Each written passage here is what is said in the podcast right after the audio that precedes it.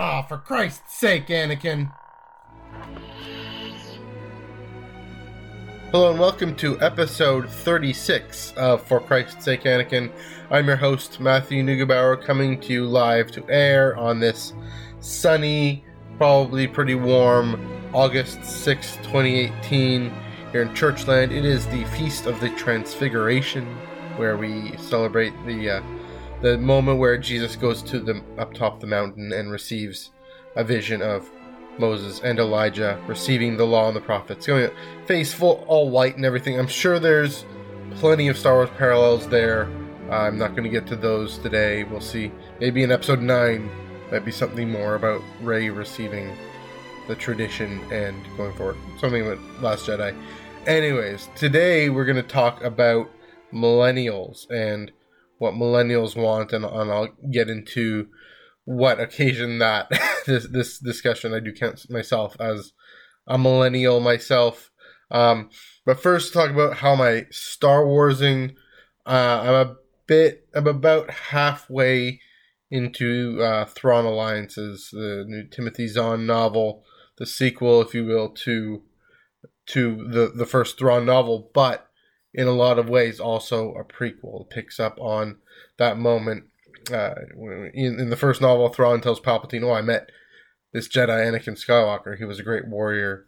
And uh, you know, it, it, it's just it was interesting. What I was surprised by is just how much it's delving into that story, that aspect of it. So where when I say it's set, it's that, and I don't know how much it's going to be uh, picking up on that story, if it, or if it's going to the thrust of it, like the cover, is going to be primarily, at least for the second half, about Vader and Thrawn in that time period. But a lot of that first half, hope I'm not spoiling too much for you. A lot of that first half is is when when Anakin and Thrawn went to Batuu, the planet on uh, in Star Wars Galaxy's Edge, the the Disneyland Disney World place, um, and, and and that time period. So that that was surprising to me, and and just to pick up what I was saying last week about the prequels Golden Age.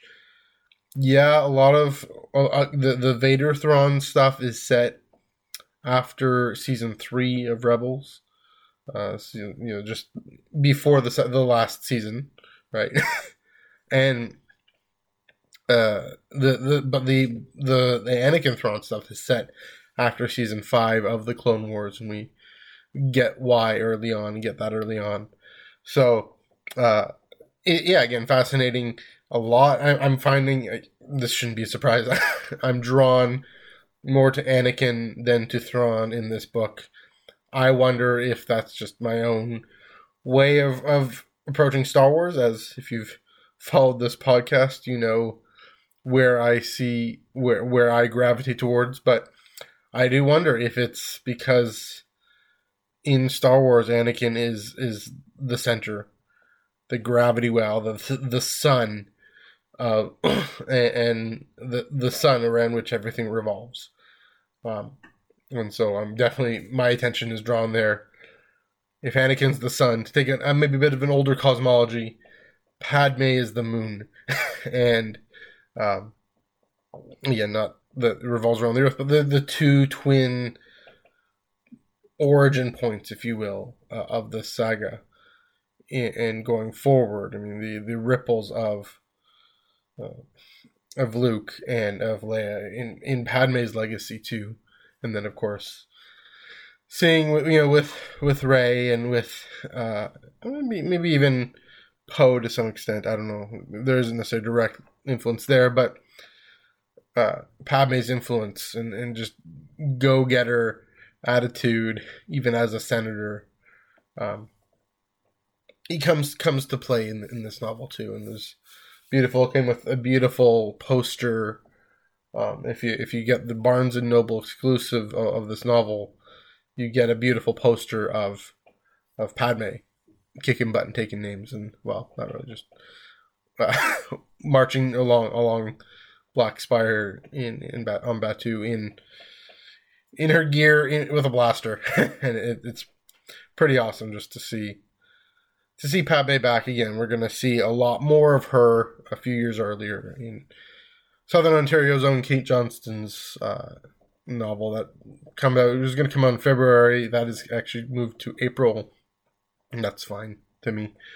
Um, so yeah, Thrawn Alliance is it, it is a a funny thing in that I find myself wanting to go back and written sitting down and reading it, but it's also not the type of novel that I tend to read. It is a slow, plodding, uh, yeah, more of a whodunit, more of a um, Sherlock Holmes style thing than even the first novel. So in that sense, Thrawn is is definitely, I mean, in in the center at the center of this novel, but it, it's almost Thrawn leading Anakin and Vader uh, along in in the way Thrawn goes about things, and so um, it, it's definitely both in a lot of ways, and kind of the way a little bit the way uh, if you've read James Luceno's Tarkin novel, uh, Vader looms large there too. He looms,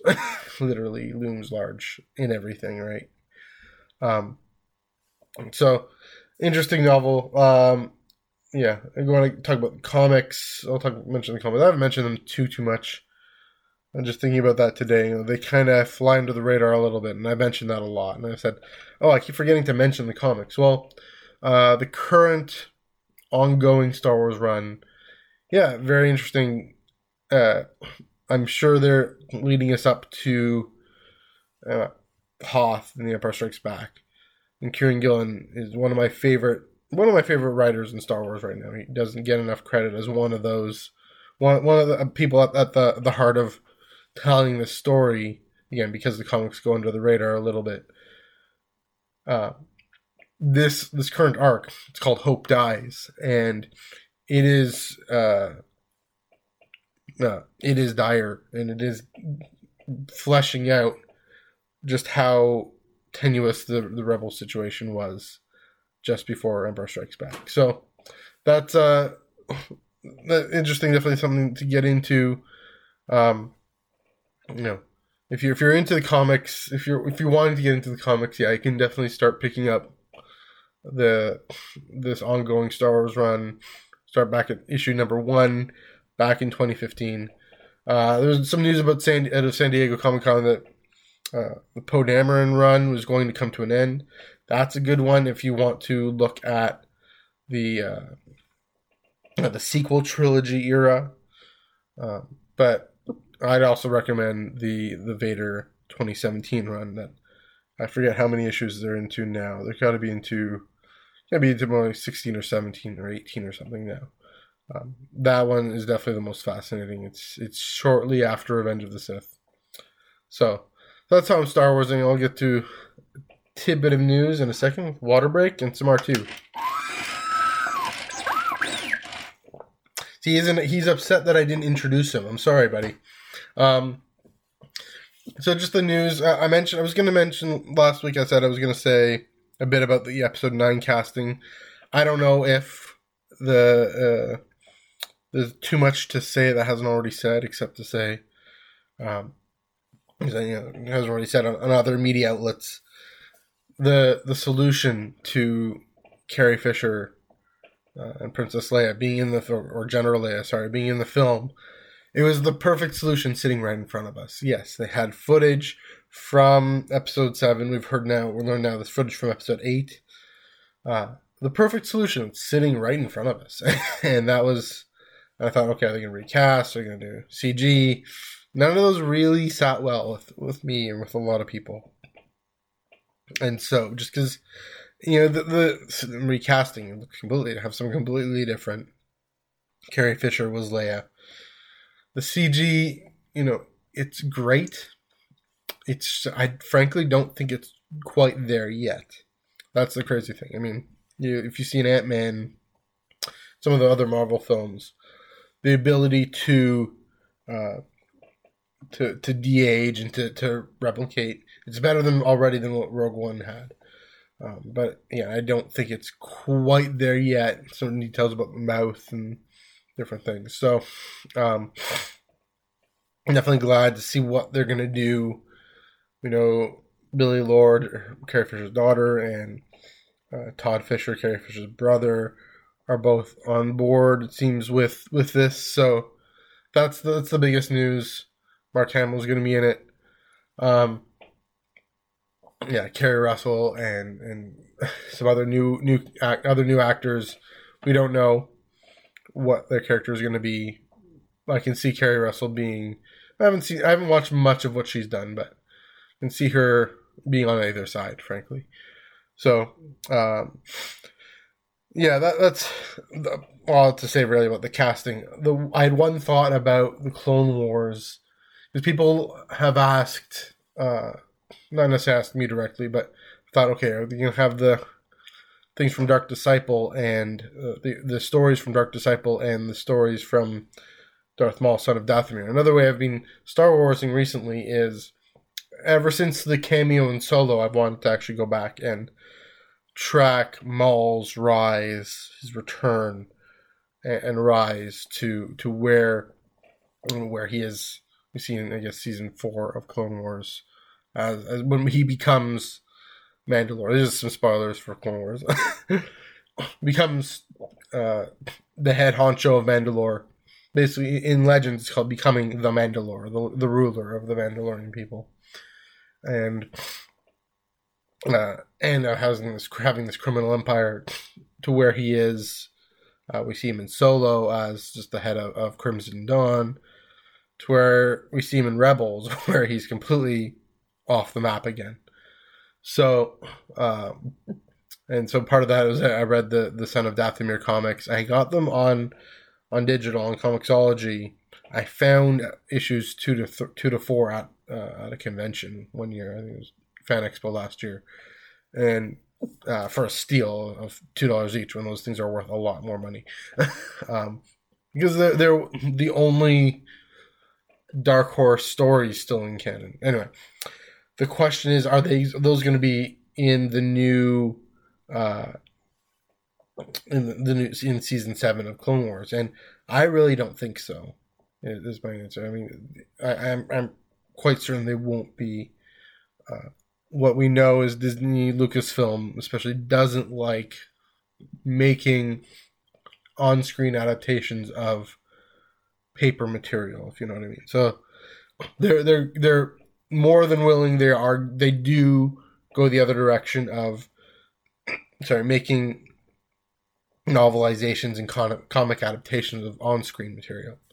Right. I mean, every film has both a novelization and a comic adaptation some novels like the Thrawn novel and Lost Stars, the original Thrawn novel and Lost Stars, have had now comic adaptations made for them. Just like um, the original Thrawn trilogy had a comic adaptation, and Splinter of the Mind's Eye did too. But they don't, they won't go the other direction, right? They won't say, "Here's the story, the script that we have that has already been released as a novel." and we're gonna go the other way. And uh, that's partly because I think the films and what's on screen, there aren't levels of canon, but I, have addressed this before, right? That, that insofar as something's more accurate, quote unquote, of what we're seeing, it's it's the on-screen version, and so uh, they don't want to be too bound by it you know, it, it, it's just a matter of, of what certainly what Lucasfilm prefers. I'm going. I haven't read Lost, um, uh, not Lost Stars. I've read Lost Stars. Um, Christie Golden's. I'm gonna go look. See what it is. Dark Disciple. That's what I meant. I haven't actually read Dark Disciple yet. I'm gonna read that right after Thrawn Alliances because I do want to get caught up on what uh, what's going on. Interestingly, Thrawn Alliances is set in that murky time as well. Um, you know, and you know, and that's the thing is, uh, Son of Dathomir works as a comic book. I mean, there were some moments in there where things of action. Well, that would be cool to have seen on screen, but it works as a comic book. Uh, from what everything I've heard, Dark Disciple works as a comic book, and that's or works as a novel rather, and that's credit, of course, to the strong story that Katie Lucas wrote. That's credit to um, I'm sure the, the script that, that she wrote and and whatnot. But also credit probably to Christie Golden's ability to to to write and write action, write you know uh, female action, if you will. The uh, you know, Ventress is, is a main character in that. I've read you know the the Inferno Squad book, of course, with Iden Versio as, as a main character there. She does a great job with that. So, uh, credit to that, and, and of course, uh, what's it, what's the Jedi's name? Blanking on the Jedi's name. Um, who's who's also in Dark Disciple. Uh, will come to me when I get it. If you know it, tweet it out at me. Uh, the guy with the, the, the, the, yellow eye band thing that shows up in Phantom Menace for a second and he can touch things and I don't know. It, it that happens. Anyway, two very uh very Quinlan Vos, that's what I'm thinking of. Quinlan Vos, not related to Dryden Vos. Quinlan Vos on Boss Pity. uh anyway. Strong characters, really interesting characters. Uh, I'm sure it works great as a novel. So there's no real need to, to make them. I mean, the, the episodes are probably already made. Why not take the parts of the, from the Bad Batch? I don't know if we'll see the Crystal Crisis either. Maybe I said that last week. But that would be interesting because uh, the, the Bad Batch and the Crystal Crisis are unfinished episodes that were put onto StarWars.com, and I think they're also on YouTube. I was going to watch them. I think I watched one of the episodes of the Crystal Crisis. Uh, I'm not going to now. If if we're going to see them completed. It'd be interesting to see that because of it's actually ties into crystal crisis. It's a massive kyber crystal that uh, the, the Republic is taking from has stolen from the Separatists, I think, and or trying to prevent you know Obi Wan and Anakin are trying to prevent it from being stolen by the Separatists. Why? Because what can a giant uh, kyber crystal do? As we've heard from the Catalyst novel and seen with Rogue One, and what we knew already is it fuels the Death Star. so there's that connection there to the canon later on. So so we don't know. Who knows? Uh, we're definitely going to see the Siege of Mandalore. Is that going to tie into stuff from Episode Three? Maybe from other perspectives. One thing I heard that was really interesting, um, for where oh, it was probably the Force Center podcast saying they could use some things in there to say, looking at Padme's death from another angle. Who knows? Anyways, I've gone on to long with the news. Water break with R2. Okay, so I'm my main main topic here, and um, what do millennials want? What what do millennials hope for um, and the reason this came up, and this is slightly dated, I'll admit, but uh, last month, yeah, I guess it would have been about a month ago, the, the Episcopal Church in the United States, so now I'm getting churchy here, the Episcopal Church in the United States was had their, their general convention, their their their big meeting where kind of the big legislative week long, week and a half meeting, where they come together and they discuss things and they vote on things, and it's every three years. Anyway, one of the main things they were taking up this year was, um, sorry, revising a plan to revise the, the Book of Common Prayer. Is the, their main liturgy, and I haven't had a chance to talk about liturgy on here too much, so it's nice to delve into that. And and one of the big things that came up, so they had a plan. So the House of Deputies, the lower house that's clergy and laity and not bishops. Wanted to bring forth a plan, bring out a plan to have a new Book of Common Prayer by the year 2030. And um, so the, the, this, the committee, it's like the U.S. Congress, right? They have the committee that brings things, resolutions to the floor. The committee brought this resolution to the floor. And one of the big questions going into it is, I mean, one of the big questions facing the facing churches all over is, especially in the West, is how do we bring in young people? How do we attract young people? Attracting the millennials, millennial generation, and what do millennials want? and and that's a hard thing for for general convention to ask and to answer because it's still primarily led by uh, people in their 50s 60s um, largely very very white very not necessarily male but you know um, of a certain certain demographic right? And and, and that's that just is what it is to some extent. Um, the the youth presence yeah there are delegates from from dioceses, but the the youth presence, the young adult presence, isn't as substantive as it is, say, here in Canada with the with youth delegates to General Synod that are voting do have voting rights and are able to to participate as youth delegates, but able to participate as full delegates, full full deputy or yeah, full full delegates. Um, sorry, in the U.S. it's called the House of Deputies. That's what I'm getting. Yeah.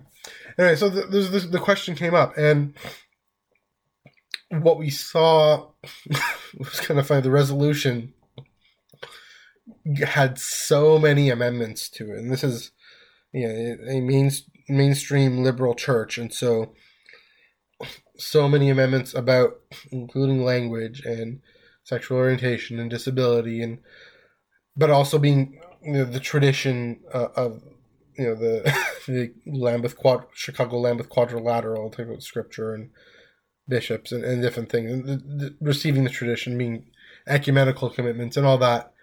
And having this thing in, that in this process that in 12 years they're going to have a new book of common prayer a new liturgy based on all these requirements. And and i'm not saying it's bad to consider all these things but I think the bishops looked at this and said, well, you have these trial use liturgies. Um, we don't know if we want to commit all this time and resources and money to to this process when we have bigger fish to fry. Um, there were all these concerns about was it, how accessible was this to to Spanish speakers uh, even the actual proceedings of General Convention, how accessible it was, and that was also a problem in the House of Bishops, and, and that was interesting and concerning in light of how very clear moral stance they took um, about they've taken on, on immigration and um, how they organized this wonderful, beautiful rally outside one of the, the prisons where, or one of, basically prisons where camps where asylum seekers were separated from their children. And so so all this stuff is in the background here. And one of the questions then, you know, what sorry, what do millennials want?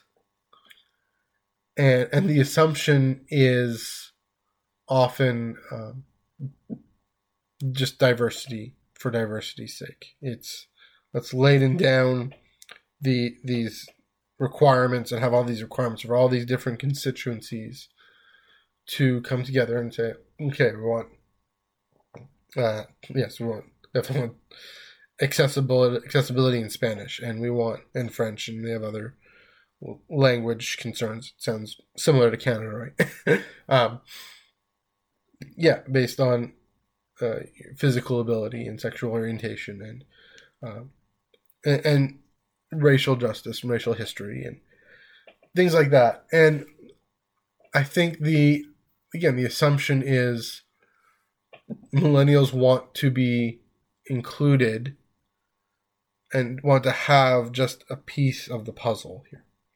And and that to me that's the limitation is just to want a piece of the pie, a piece of the puzzle. And I think and, and the the concern there is that that just doesn't go deep enough. That people um, assume it's about having a voice and having a role in the procedure. That that's kind of the problem. And I said this is liberalism. liberalism is good and helpful. Here, here's my point though: is uh, millennials don't just want a piece at the table right? A piece of the pie, a piece of the table, to go off and do her own thing. And, I'm going to define millennial. I consider myself a millennial. someone who around 35 or younger come of age in the in the millennium after the year 2000 there's probably debate about whether or not uh, people who've come of age in the 2010s are still millennials i think some degree uh, social media is a major part of our life uh, both for good and for ill uh, looking at screens and being connected in these new and different ways are major parts of our life. And and one of the biggest things is um, you know, this challenge, this protest against the the business as usual from the last hundred just a hundred or so years, and this thing of saying, uh, yes, patriarchy has limited voices and limited other people's voices and needs to be you know, share a piece of the puzzle. I think a lot of and a lot of these uh, elder leaders, very well intentioned, very well meaning, um, but also see, okay, I have these responsibilities here and there. They they want. I'm trying to say here they they tend again to assume that it's just enough to give a piece of the puzzle, a piece of the pie. My point is, millennials do not just want a piece of the puzzle, a piece of the pie. Do not just want to be included. Um, millennials certainly don't want a perpetuation of the idea that it's still just a market and have to have market share. Right.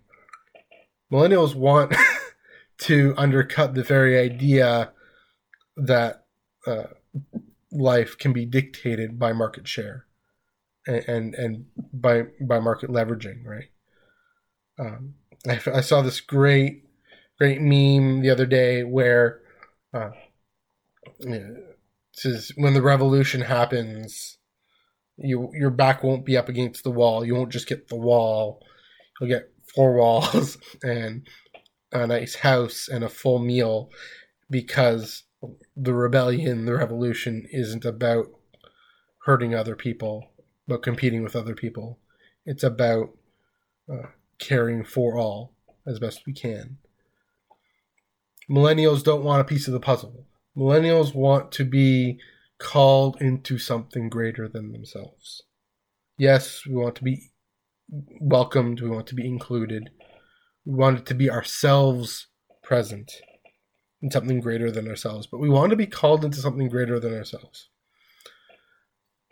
And so, I mean, what I, I think one of the things I said before was, and one of the things I began to think about is, is the greatest problem, the greatest question that is facing Christians in the West is uh, what do we do with the fall of, of Christendom? Right? Where we can't assume uh, that the society at large understands or believes in the type of things that we believe in or care about. More, I think, whether rubber hits the road, we can't assume that our parishes are going to be filled with young people anymore. Um, and so we've a lot of leadership has taken two opposing tacks to this and and, and yeah, I mean, people who of our previous generation who who are tr- we're trying to grapple with this again, well-meaning, and in some ways very right. That's the thing. They've taken either to say, yeah, it's just about giving people a piece of the puzzle. So we're going to go with where all this clamoring for diversity and inclusion happens. We're just going to go with that and so anything that's more inclusive and more welcoming, we're just going to go for it, right? Uh, some of that's good, some of that's well and good. Some of that, something like, for example, I, I I'm very clear on where I stand on the formal rules around admitting when it comes to if you're baptized, can you receive communion? Or sorry, in, as in reception of the Eucharist is only for people who are baptized. That to me is a line that we shouldn't cross, right? Because of what baptism means and what what the Eucharist means. there are people who because it's just inclusive, right? When when we talk about the creeds and how uh, oh we gotta make those optional because it's an old linear form of thinking. Well, no, it, it, it's about baptism and the creeds are about our approach to God and who God is, right? And so, same with with the Eucharistic liturgy is I'm taking this tack of laying things down with all these requirements and restrictions and whatnot. And part of it, okay, there, there are the trial use liturgies, there are the options uh, in your community. You try them out, go for them, fine. The official Book of Common Prayer needs to be able to sustain all these things together. On the other side, and this is right, and, this, and what I'm getting at is here why in church terms, I'm an I'm an activist moderate here. So on the other side are people who you know have have clamped down and have built this fortress mentality of saying the world outside is toxic and going to hell in a handbasket, and so we've got to uh, take this close our, our monastery walls, if you will, and, and the quote, quote Benedict option, right? And um, any sort of inclusion and, and, welcome to the point of saying welcome itself is has been cheapened. And, um, it's only about calling people higher, high in the sky to challenge and not being sensitive to where uh, it leads people to not be sensitive to where they are, where people are at, what they what they long for, how, for example, how same sex couples can you know, imagining the possibility that they, they actually can be included in Christian marriage. It has been the the hot button presenting issue for the last number of decades. There are other issues there. My point is, again, they're both right in a lot of ways because, and, and that's the thing. What what young people, my age younger, want to hear is actually, yes, you are welcome. Yes, you are included in this thing that was before you and is bigger than you and is about nothing less than the redemption of the world.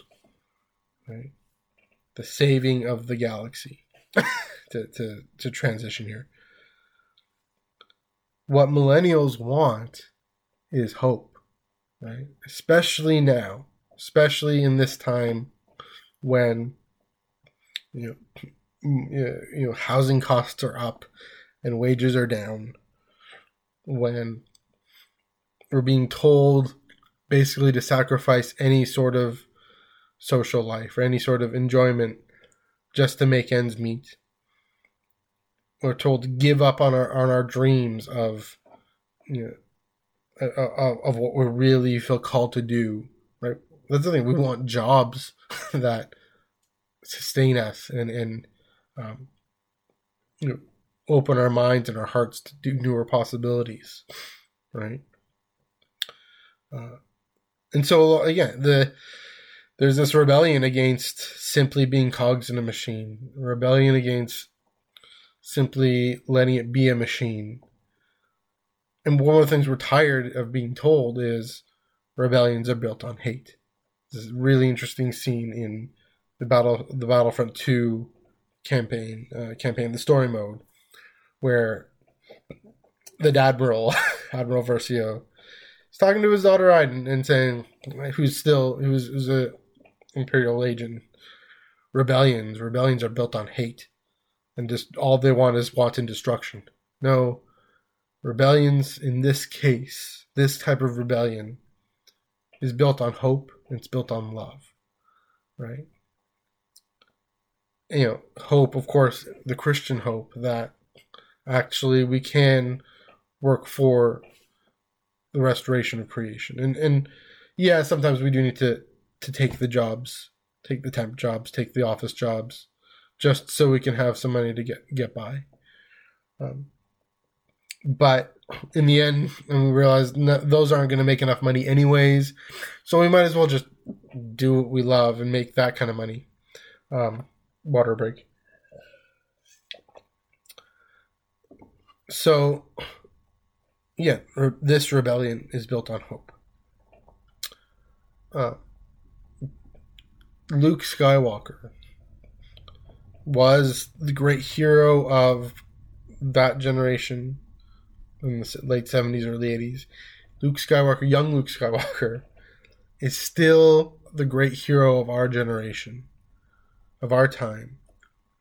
Not because he stood up and said, Here I am, I'm gonna be the one to. Here's the funny thing people don't get about The Last Jedi, right? people who critique Luke in The Last Jedi.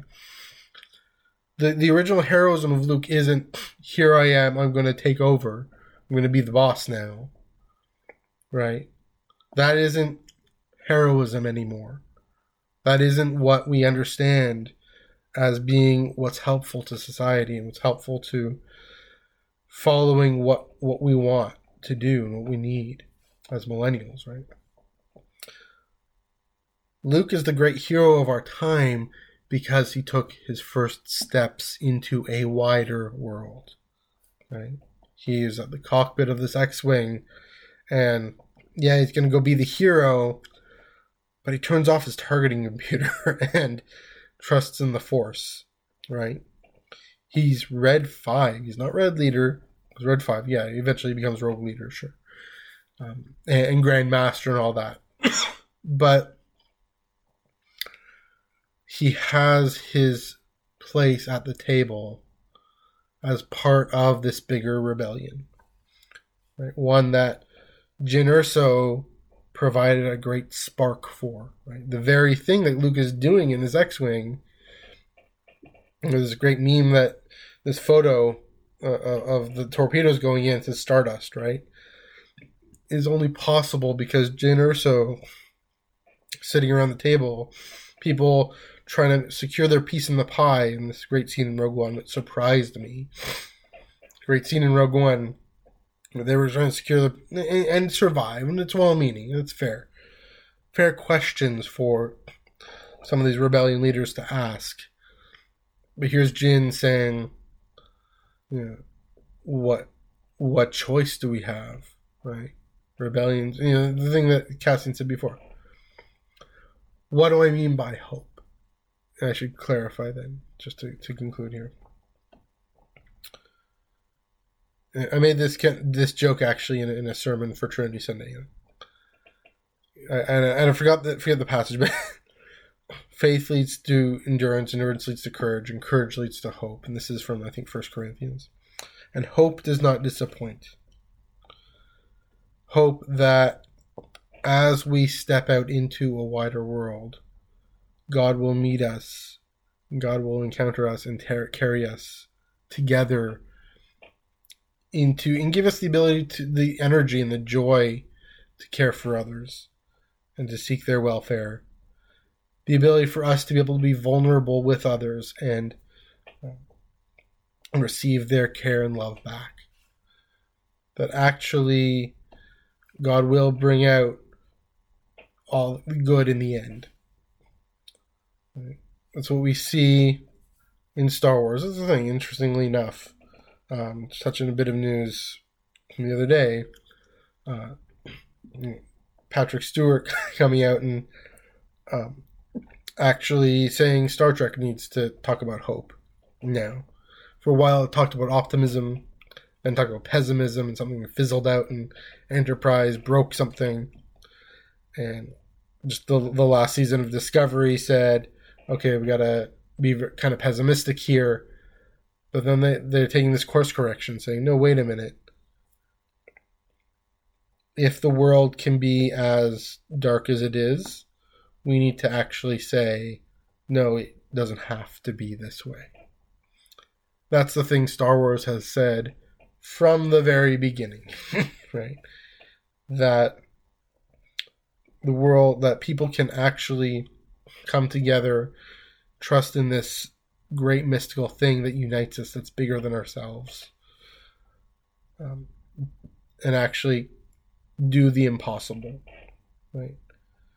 Do the the thing we we didn't think was going to happen defeat the odds with our little act of bravery and generosity. So that is, that is getting at what I think. This is just, of course, my my own take, my own read. I, I'm a little older, but I still consider myself a millennial. um, my taking my read on what millennials want, what millennials really hoping for, how we approach Star Wars. You know, hashtag Star Wars rep matters. Why does it rep matter? Why does rep matter? Because people want to see themselves as part of this bigger thing. At least that's again my take. I, am I'm, I'm not the expert on that. Um, I I mean I've been my skin color has been represented in Luke since 1977, but I, I hope that's what what people that resonates with people. I hope that resonates with you.